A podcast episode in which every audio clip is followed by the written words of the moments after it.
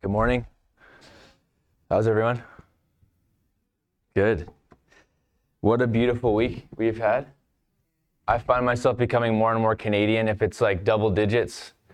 I'm in the backyard, no shirt on, trying to get that vitamin D.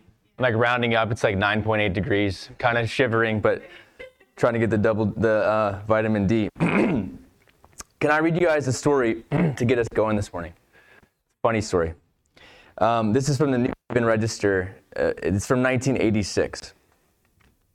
An Ozzy Osbourne concert has been canceled after protests and threats against the singer's life. This concert was to happen in Tyler, Texas, where the controversial British rock star was to appear on Saturday.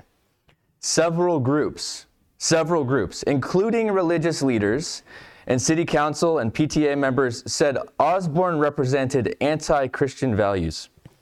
County Sheriff J B. Smith told Osbourne's security chief of anonymous threats against the singer, listen to this, including the use of fire and dynamite. The, the headline I would write is this: mid-eighties religious leaders in Tyler, Texas threatened Ozzy Osbourne with dynamite. It's kind of weird. No one else thought it was? Okay, my kids thought it was funny. Um, I just think this is such a clear picture of the knee-jerk reaction we have towards things that threaten us, even as Christians. Ozzy, Os- Ozzy Osbourne's coming to town. I guess we should pull out the dynamite. You hit me, I'll hit you back. You say terrible things about me, I'll say terrible things about you. We we have to come face to face with this reality. We often try to overcome evil with more evil. And this just it doesn't work. This is not what this is. This is not the way of Jesus. This is not the way of the kingdom of God. Surely there has to be a better way. And so that's what we're going to talk about today. What does Jesus have to say about this? What does the rule of God look like in situations like this? What does a disciple do when someone threatens our honor, wants our possessions, our time, or our resources? So what we're going to be thinking about and talking about is this idea of Jesus' teaching on violence or retaliation. So if any young parents want to grab their boys from the Sunday school room, I'll give you a minute. But I want to just take a second to tie this into the much bigger context of what we're doing here at Anchor Point, right? We talk a lot about, you know, Frank was just praying this, and Allison, as it is in heaven, we want to make disciples. We want to be people who are who look like Jesus, who are living life like Jesus would live his life. And I know, I don't know about you, you guys, but I need to be reminded of things very, very often. Like, I have to set reminders on my phone. I have to ask my kids to remind me of many things. My wife reminds me of things all the time. I think you guys probably need to be reminded of things as well. So how does this teaching from Jesus tie into my or- normal, ordinary life? How does this idea of becoming dis- a disciple actually impact what I do with my time, with my brain, with my body, with my money, with how I exist in this world? And you might be thinking, hey, dude, I've never threatened any lead singers of metal bands with dynamite, so I'm good. And I would just ask you to keep listening, okay? So what we're doing here at Anchor Point, excuse me, sound like a twelve-year-old boy. The point of everything we're doing is love. To receive love in and through communion with God and express love through communion with God to one another, to other people. Or put another way, to become love. Or to use our discipleship goals to be with love, to become like love, and to do what love does. This is the journey we're invited into by Jesus when he says, hey, come and follow me and I'll make you fishers of men. This is this whole process. We're going to become love. So I'm not making this up. This is not wishful thinking. The New Testament goes on to say these few things. I'll just go through this quickly. Love is the principle on which all the law and prophets hang. Love summarizes the entire law. Love is the goal of all instruction and training. Love is how faith works itself out and the only thing that counts. Love is the way we know we've passed from death to life. Love is the way we are filled with all the fullness of God. Love is who God is, and our love is evidence we are becoming more like God. Love is the way that everyone will know that we are disciples of Jesus. Amen? So this, this seems to be something we need to pay attention to. And so we're brought into this bigger story, um, and into this journey, Um, by God, the Trinity, Father, Son, and Holy Spirit, one God, three persons, this perfect community of self-giving, other-centered love. This is the source of our reality. This is where we are heading. And what we see in the story of God is God is on this glorious mission of reuniting heaven and earth and God and man, that everything that stands between us, he wants to deal with so that we can live fully and completely with him. He wants us to remain in him, and he wants us to, he wants to remain in us. And so this is the trajectory that we are on. We're learning how to move from the kingdom of self to the kingdom of God. We're at the center of all of our existence. We aren't dependent on ourselves anymore, but we get to depend on a God who is love. And so you may be hearing this, and I want to just address, yeah, there's definitely difficulties along the way. How do we figure this out? This is the whole process of the rest of our lives. But just a few things to think about this morning as we think about retaliation. This has to do with other people and, and how, how do we interact with, with those around us. I don't know if you've noticed, but you and I, we swim in an individualistic society.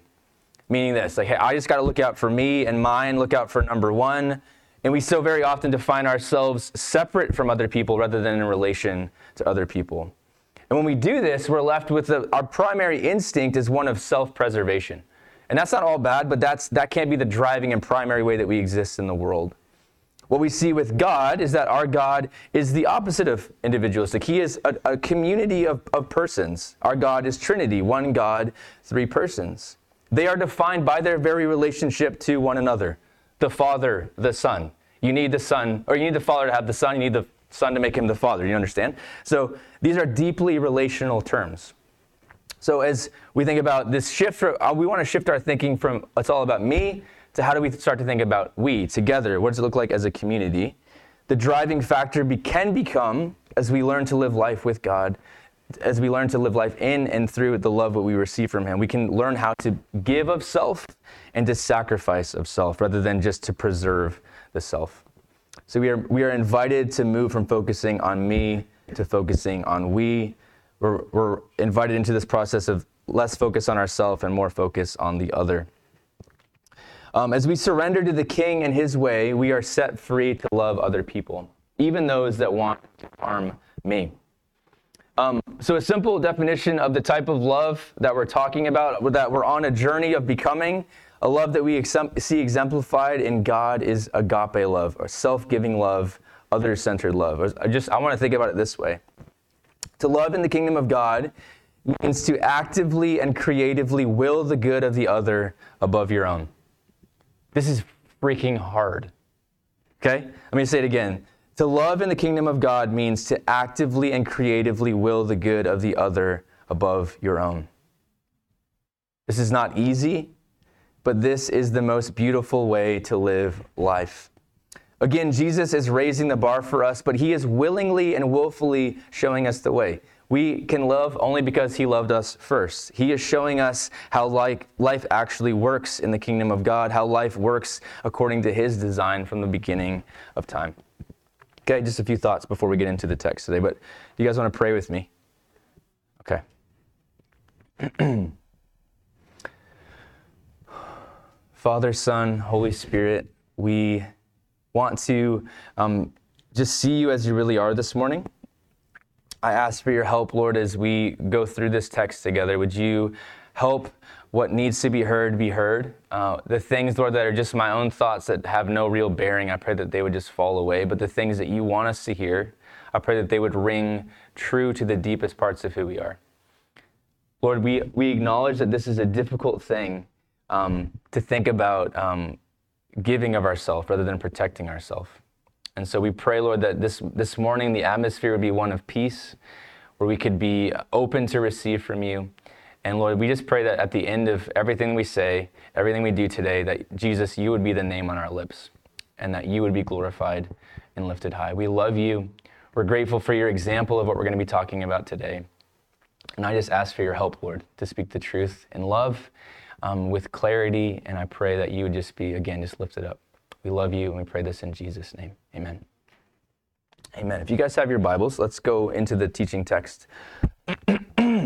Excuse me.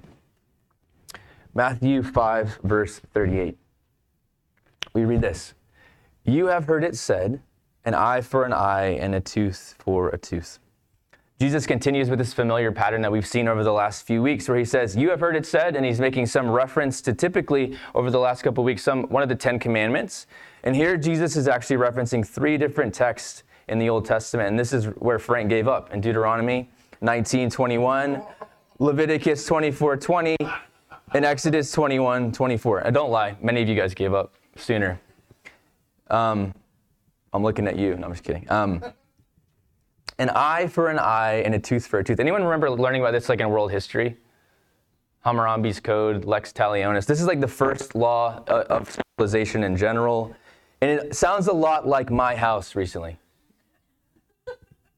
Why did you hit your brother? Because he hit me first. You know, this is like tit for tat. Whatever you're going to do, I'm going to come back with you and then some. It would appear that the bent of our human condition is toward revenge and not towards justice. Maybe that's just in my, my house, but, but what we see, it, it, comparing this, this chunk of scripture to the last few um, things that Jesus is talking about, he does something unique here he, he, that he didn't do in the previous verses.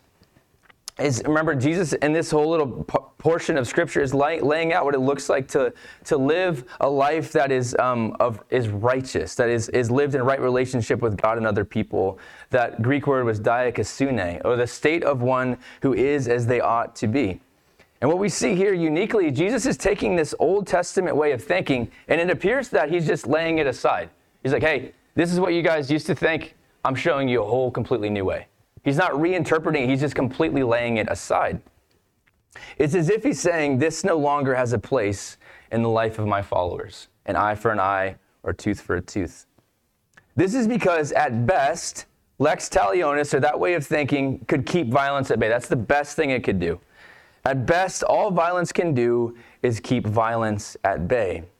But Jesus' kingdom, we read and we're learning, is one where violence does not have a place. Simply because this, violence just breeds more violence. The New Testament writers are clear, the flesh just gives birth to the flesh. Martin Luther King Junior, ever heard of him? He says this, the ultimate weakness of violence is that it is a des- descending spiral, begetting the very thing it seeks to destroy. Instead of diminishing evil, it multiplies it. Through violence, you may murder the liar, but you cannot murder the lie, nor establish the truth. Through violence, you murder the hater, but you do not murder hate. In fact, violence merely increases hate. Returning violence for violence multiplies violence, adding deeper darkness to a night already devoid of stars. Darkness cannot drive out darkness. Only light can do that. Hate cannot drive out hate. Only love can do that. So Jesus seems to be laying aside this old way. And then he says this, like, again, let's pick up in verse thirty-nine. But I tell you, again, Jesus, the rabbi, the king, the Lord, he lays down a new way for his followers to live. And listen to this. This is not an easy thing to hear or process.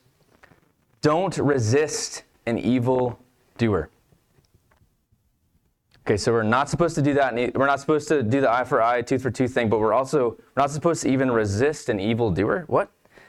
And the word here is antisthene. Can you guys say that? Antisthene. Well done. Trying to keep you engaged. It means to oppose, to resist, to set oneself against, to be hostile toward, or to show hostility. So Jesus is saying this, hey, do not take revenge on, do not retaliate revengefully using violence or evil means, don't react violently against the one who is evil, or N T Wright in his summary says this, don't use violence to resist evil. What? Jesus is helping us with the real concrete details of our lives by answering the question, how does a disciple of Jesus interact with evil people and evil in the world? How do we do this? And he gives us a two-part answer. One is a negative thing and one is a positive thing. It's very clear. Um, I can't really make it say what it's not, like what it's not saying here. He's, he's saying, you don't use violence. Don't use violence in my kingdom. So there's a negative thing. We do not resist the evil one with violence. So then what do we do? It seems like he's saying you get creative. You think about this differently. How do you actively will the good of the other above your own in this situation? He's saying this, be ready for an act of grace. And so in saying this, Jesus is not advocating in any way, shape, or form for passivity. Okay, so if you're here thinking like, I just have to sit there and take it and I can't protect anyone and all that stuff, that's not what he's saying. Remember, this is about becoming love, and the opposite of love is what? Thank you, Scott. It's indifference. So Jesus is not in any way advocating for passivity or indifference. Or in the words of Preston Sprinkle, a man very smart, he says this, Christocentric nonviolence, or Christ-centered nonviolence, says that we should fight against evil. We should wage war against injustice, and we should defend the orphan, the widow, the marginalized, and oppressed. And we should do so aggressively, but we should do so nonviolently. Or in other words, Christocentric nonviolence does not dispute whether Christians should fight against evil. It only disputes the means by which we do fight.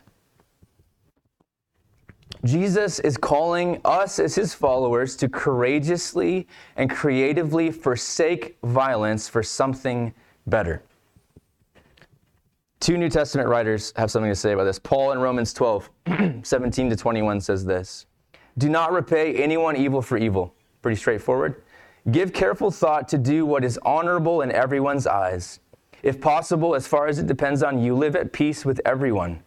Friends, do not avenge yourselves. Instead, leave room for God's wrath, because it is written, vengeance belongs to me. I will repay, says the Lord. But if your enemy is hungry, feed him. If he is thirsty, give him something to drink. For in so doing, you will be heaping fiery coals on his head. Here we go. Do not be conquered by evil, but conquer evil with good. Peter in First Peter two, verse twenty-one and twenty-three says this, for you were called to this, because Christ also suffered for you, leaving you an example that you should follow in his steps. When he was insulted, he did not insult in return. When he suffered, he did not threaten, but entrusted himself to the one who judges justly. So, Jesus proposes yet again a new way to actively, intensely, intentionally, and creatively overcome evil with good. He's not advocating passivity or indifference, but to actively will the good of the other, even what Scott's going to talk about next week, your enemy. Dietrich Bonhoeffer says this, evil will become powerless when it finds no opposing object, no resistance, but instead is willingly born and suffered. Evil meets an opponent for which it is not a match. You guys still with me? You want to use violence on me as I'm saying these things? All right, so let's think about this. Jesus is inviting us to this new way of existing and dealing with um, the evil in the world. He gives us four examples, um, and, and has. I want to just briefly comment on each thing. So if you guys have in your Bibles, let's keep reading. Verse thirty-nine. If anyone slaps you on your right cheek, turn the other to him also. So we have to remember Jesus' culture that he's speaking into is an honor and shame culture. And this is an interesting thing because what Jesus is detailing here is the picture of someone getting slapped backhanded, like across their right cheek, like that. Like that's a dishonoring thing. And it, it, it's it's something about your character, and it's getting at uh, like your who, who you are as a person is being diminished. And so Jesus is saying, hey, listen, what do you do in this situation when someone is attacking or assaulting your character or your honor? What do you do in this? Anyone else ever have that happen to them before? People say stuff about you that isn't true or do things like that to, to threaten you. What do you do? Do you use shame? Do you go into return? Or do you return shame for shame? Or do you hit them back? What do you do in this situation? Jesus gives um, a creative, grace-filled expression of turning the other cheek. Again, this is not an act of passivity. There's an act of courage that actually has to take place in that. Like you just got slapped, you just got dishonored, and you're saying, you know what? Because of who I am in Jesus, I'm so secure in who he says I am, I can come up to you and you can say whatever you want to say to me. That's fine. Go for it. Doesn't matter. I know he, he loves me. He is for me. It's not learning to love in the kingdom of God is not about your honor.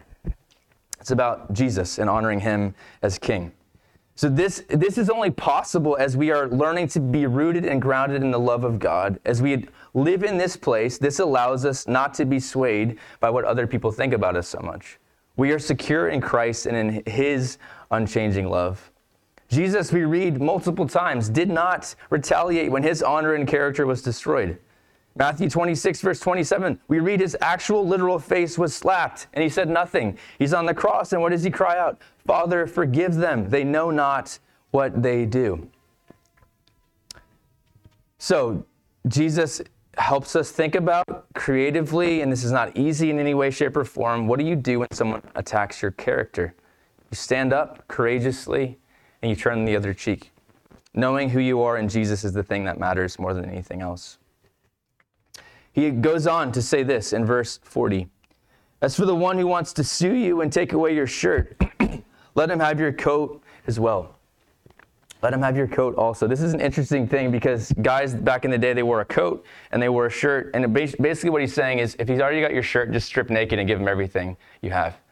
Like just humble yourself. Who's who's, who's laughing over there? Um, give him, give him everything you got, man. Give him all your possessions. And what you're doing is this active stance and courageously saying, you know what? God's the one who takes care of me. Matthew chapter six, we'll learn about in a little bit, like not even the, the Solomon and all of his splendor and all those things. Jesus takes care of everything we need all the way down to our possessions. Life is more valuable than the stuff we have. Life is more valuable than our possessions. We see literally Jesus in Matthew twenty-seven, thirty-five, after he's crucified, The, the soldiers actually divide up his clothes and cast lots and take what he needs. So love, trust that God is going to take of all that, take care of all that we need, even down to our possessions. What about this idea of time? We see here, if anyone forces you to go one mile, go with them two. And if we're thinking about becoming love, we're becoming self, we're becoming um, self-sacrificial rather than self-preserving. We're thinking about others more than ourselves. We read here that love is completely fine to serve, to go that extra mile. That's where that phrase comes from. Go above and beyond. Do more than what is expected because your life itself is a gift from God. We realize this. Like, man, I don't, like, everything I have is a gift from God. I can be interrupted by this person who needs, you know, my time or needs me to just sit with them and listen to them as they're processing something. So often we, we, we're so um, concerned, and it's good to be aware, and, and self-care is good and all those things. But I think being able to be interrupted is one of the most um, beneficial things to our discipleship to Jesus. Because a series of, of divine inconveniences is, is essentially what the Christian life is. That's all it is. Just I'm going to be inconvenienced by you. You're going to be inconvenienced by me. But in that space, we can learn what it looks like to love the other person. Time is, you know, it's something you can't create. It's that we're all working with the same amount of time. But how could you think differently about the time that you do have to serve those around you? He goes on when he's talking about our resources. Give to the one who asks, and don't turn away from the one who wants to borrow from you. Love gives. We have to use wisdom here and discernment. This does not mean that you give away your life savings every time someone asks you for money. You do have to use some wisdom. But what we're saying is that uh, I will give the best. I want to be ready and willing to give whatever I can to help those people around me. All that I have is a gift from God anyways, and I want to be ready to utilize this for the kingdom. The, gener- the generosity of God we see and receive in Jesus is more than enough to spur us on to be generous with what we do have. So it's not about what I can keep. It's not about my time. It's not about my possessions, and it's not about what people think of me. It's about learning to think and consider and actively will the good of the other above my own. So in the Preston Sprinkle again, in a first century world swimming in violence, in a land where Messiah meant militancy, Jesus, Jesus never acted violently. Whenever violence is addressed, Jesus condemns it. Whenever his followers try to act violently, they were confronted. Whenever Jesus encountered people who deserved a violent punishment, Jesus loved them. And in doing so, he left his followers with a nonviolent example to follow. It's about love. The way we respond in the kingdom of God is to actively, intensely, intentionally, and creatively overcome evil with good. Not passivity, but to actively will the good of the other above your own. Creative, nonviolent resistance. This is the way of the kingdom. I'm going to read you guys a story that illustrates this.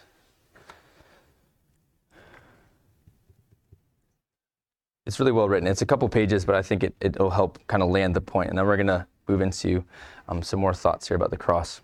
So this is called Mugged by Jesus by Jared McKenna. I was eighteen. It was my first year in university studying fine arts. I was coming back on the train, and I had been reading Martin Luther King Junior for the first time. I got off at Warwick train station. I was walking over the overpass bridge away from the train station in my typical A D D dreamland state. I thought of Doctor King's talk of the nonviolent resistance of the early Christians. I had hardly noticed the big guy in a dark tracksuit with his sleeves rolled up walking toward me. Still a couple of meters off, he loudly grunted something at me. I missed what he said, and a little shocked to have Jared's dream world interrupted, I quickly t- tried to piece together what he had said. I definitely heard the word money. Thinking he asked for a few bucks to catch the train, I got my wallet out. Bad move. Lunging at me with his fist clenched and other hand reaching for something in his pocket, he yelled, "Give me your money!" Well, he actually said a sentence along these lines, only with words you can't say in front of your mom. And at that point, a number of things went through my head, including some other words you can't say in front of your mom. And a number of things flashed through my head that years earlier, Walter Wink, or sorry, years later, Walter Wink would put into words for me with such clarity. The split option, which is flight. The only thing about running was that I was wearing my backpack with all my art equipment in it. If I ran, this would make my getaway as, as be, at best a fast waddle. Not to mention, he's huge, not hard compared to my towering five foot seven stature. The hit option, which is fight. Only as I mentioned earlier, he's huge. Maybe I could get one cheap shot, and if he wants to have kids, he'll have to adopt. More likely, I take a shot at him, then he's unaffected, like a machine in a Terminator movie then that transforms me into a red puddle formerly known as Jared. I joke about it now, but there's nothing funny at the time. If you've ever been mugged or held up or threatened violently, you know the shot can be numbing. What next flashed through my head short-circuited my panic and crazy split-seconds plans of split or hit. The words of Jesus that Martin Luther King Junior had been experimenting with. You have heard it said, eye for eye and tooth for tooth, but I tell you. The flash of those words in my imagination felt like warm oil over my head with the tangible sense of this is how God has related to me. For the first time in the situation, I felt grounded. I had already gotten out of my wa- I had already gotten out my wallet, so I reached in and gave him gave him what I had, which was only ten dollars. You'd think he'd have known better than to choose an art student as his victim. I'm still not sure why, but I didn't simply hand over the money. I stuck out my hand and said, "I'm Jared." Wide-eyed and with mouth open, he grabbed my hand and grunted, "James." Surprised and confused, I said, no, no, Jared. And to which he, with a surprise to match mine, said, "No, I'm James." Oh, oh, okay, okay. There was an awkward pause, and this was by far the weirdest passing of the piece I'd ever been involved with.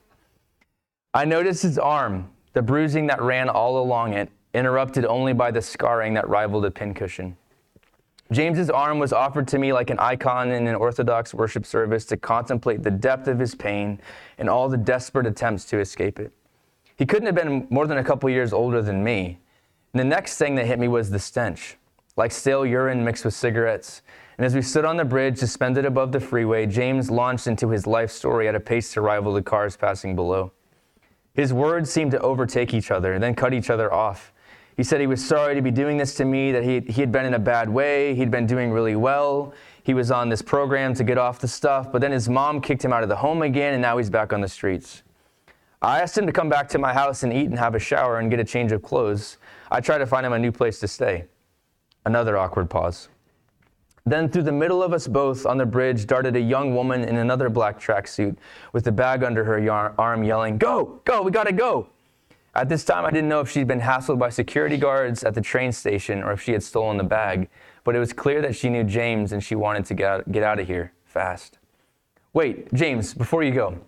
I shuffled in my backpack past art gear and textbooks to reach in and grab the little New Testament I always carried with me. It's got my name and number in it if you ever change your mind about a place to stay. For the first time since I was staring at the big guy's fist, it got ugly again.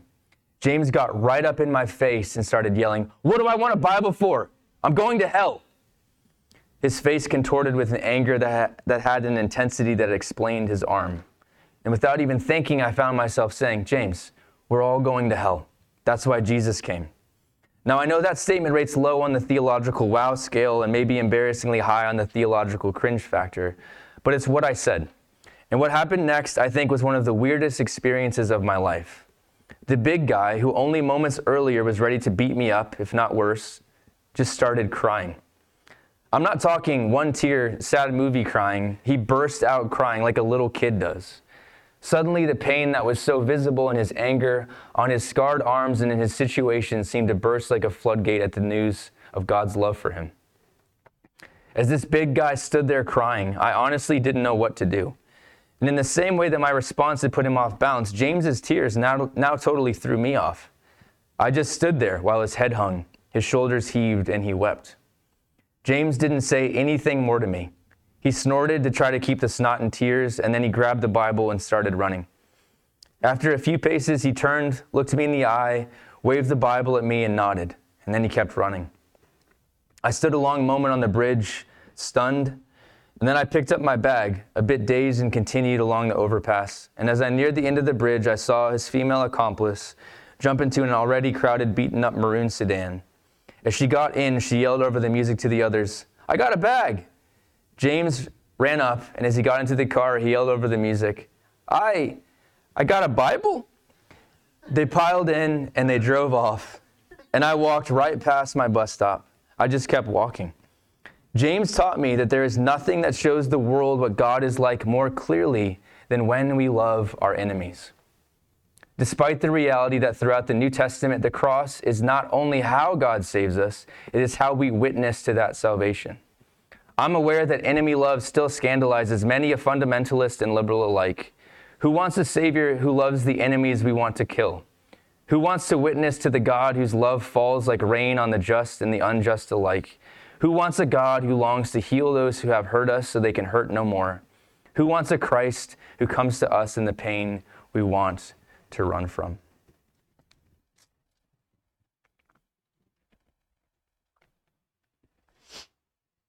What we see in the Gospels, guys, is that Jesus himself lives out what he's calling us to. The cross we see and read and know is where the real battle was actually won. The war against principalities and powers of which Jesus Christ was victorious, where he triumphs over them in the most radical act of self-giving, self-sacrificing love the world has ever known. Amen? That's what our faith is built upon. Jesus willingly bore and suffered evil on your behalf and on my behalf. And what we see at the cross is this subversion. We see God's power disclosed in weakness. The cross subverts, or maybe it actually sets things right. Or in the language of the Apostle Paul, for the word of the cross is foolishness to those who are perishing, but it's the power of God to us who are being saved. On the cross, we see God absorbing into himself all that we deserved and giving us what we could never, ever, ever earn. We deserve death, but we get life. We see Jesus turns the other cheek. We see that he clothes us in his righteousness. Take it all. We see that he goes more than the extra mile, but into hell itself on our behalf. And not only that, he gives us all that we could ever ask or need as he lays down his own life for ours. At the cross, Jesus triumphs over all that could separate us from experiencing and knowing what we were meant to know, communion with God and with one another. Jesus here, my friends, is working on a whole other level than our minds can often comprehend. He is showing us the way of self-giving, self-emptying, creative, con- consistent uh, love, the way of our Trinitarian God. So as we close today, we're going to take communion together, and I want us to think about the cross, to reflect on the way that God loves us and his call to us to let go of the need to get even and to put all that effort into going out of our way to creatively, actively, intentionally overcome evil with good. Amen.